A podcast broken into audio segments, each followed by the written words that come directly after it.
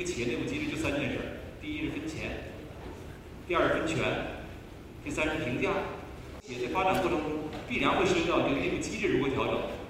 伴随而来的就是组织架构、组织的内部的角色，包括我们内部的文化等等做相应调整。我自己感觉灵活用工其实就是在原来国家和企业用工基础上，个人把自己的时间分片儿，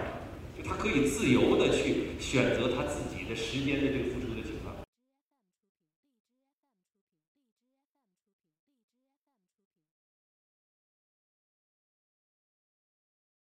现在的环境变化特别快，那么其实组织这一块怎么去变革，然后来顺应这个业务和战略的这样一个变革？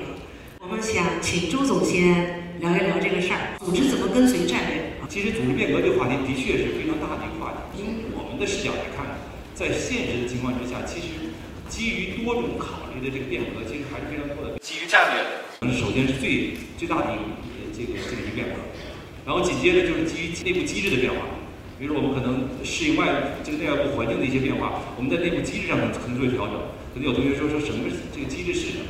那华为任先生对这个机制的认识，他说非常简单，就一个企业内部机制就三件事：第一是分钱，第二是分权，第三是评价。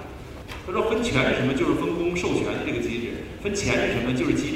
评价呢，就是对我们对考核进行评价，对能力进行评价。那这就是我们的内部机制。所以说，我们企业在发展过程中必然会涉及到这个内部机制如何调整，伴随而来的就是组织架构、组织的内部的角色，包括我们内部的文化等等做相应调整。这个就是第二个，由于机制带来的这个。第三个可能是来自于技术，比如我们现在随着我们的整个这个新技术的一些变化，原有的一些职位、原有的一些部门可能会去面临调整。比如说，在这个新任的 CEO 带领之下，基于这个整个战略转型过程中，新技术带给的组织架构的一些调整。第四个可能基于人员的，比如我们随着整个这个组织发展过程中，人员的素质、人员的结构，甚至于说我们说在人岗匹配过程中，它可能带给我们的就是我们原有的一些职能、原有的一些部门，可能都会发生一些调整。所以我觉得这可能就是在这个当前的这个我们 HR 部门面临的这四个比较大的这个对机构啊等等进行调整的一个方式。但基于不同的这个原因下，其实 HR 呢采取的策略肯定也是不一样的。但我觉得可能有几个共性。首先在认知上，可能我们要适应怎么能看待我们内外部环境，看待企业的发展，看待我们的这个四种不同形式下的这个调整的这样一个动因。这是第一个成长思维。第二个就是如何建立于不同动因驱动下的不同的这个呃，包括我们的架构，包括我们的流程，包括。我这个可能是我们要要要随时进行调整。这个人力资源工作到今年我已经二十二十五年左右了。那我我我就发现中国的这个就是国内企业它的劳动用工关系大致上我们走了三个阶段。第一个阶段就是国家阶段，这个阶段是我们以国家作为用工主体这个是计划经济时代的一个一个用工方式。呃，那么大体上就是改革开放之前我们都是这样方，甚至于说就是八四年城市制度改革、城市的改革制度启动之前都是这样一个方式。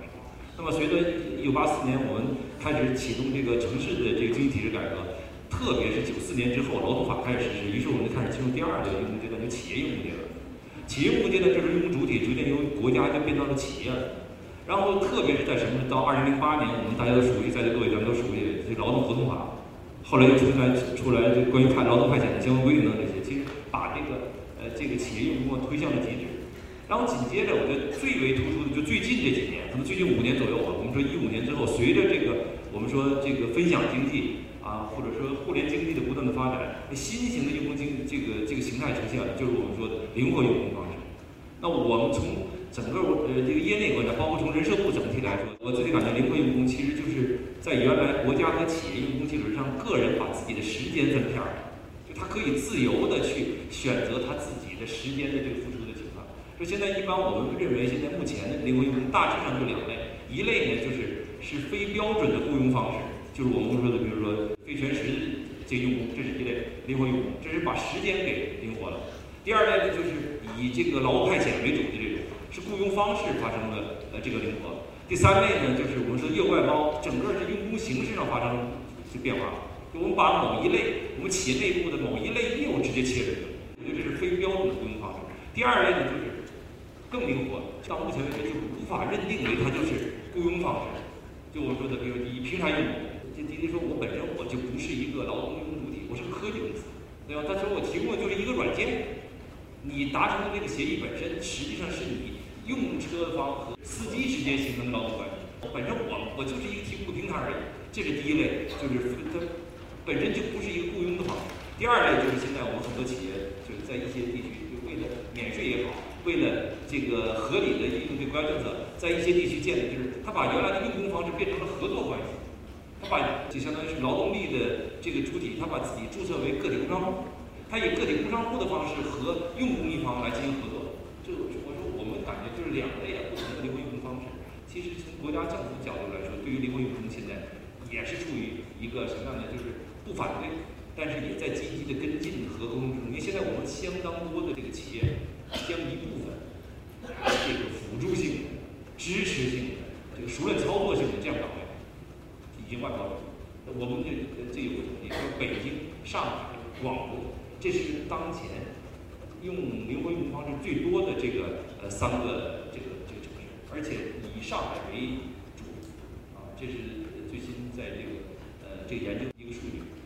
它的整个用工的这个这个主体发生了非常大的变化。那么相反，这给我们就相当于人捐部门也带来非常大的挑战，相当于在我们企业内部，我们除了固定工之外，我们除了我们的，我们还有兼职的。我们有实习返聘的，然后我们还来了这个灵活用工方式，就带来我们就是多种用工方式并存情况之下，人力资源部门如何适应这样的呃一个新的用工形式，怎么加大你的这个这个管理，这实际上是带给我们一个非常大的挑战。但是这个回避不掉的，这就是目前的一个一个一个用工现实。我觉得这是一个一个非常大的。再一个就是新技术带来的变化，包括就像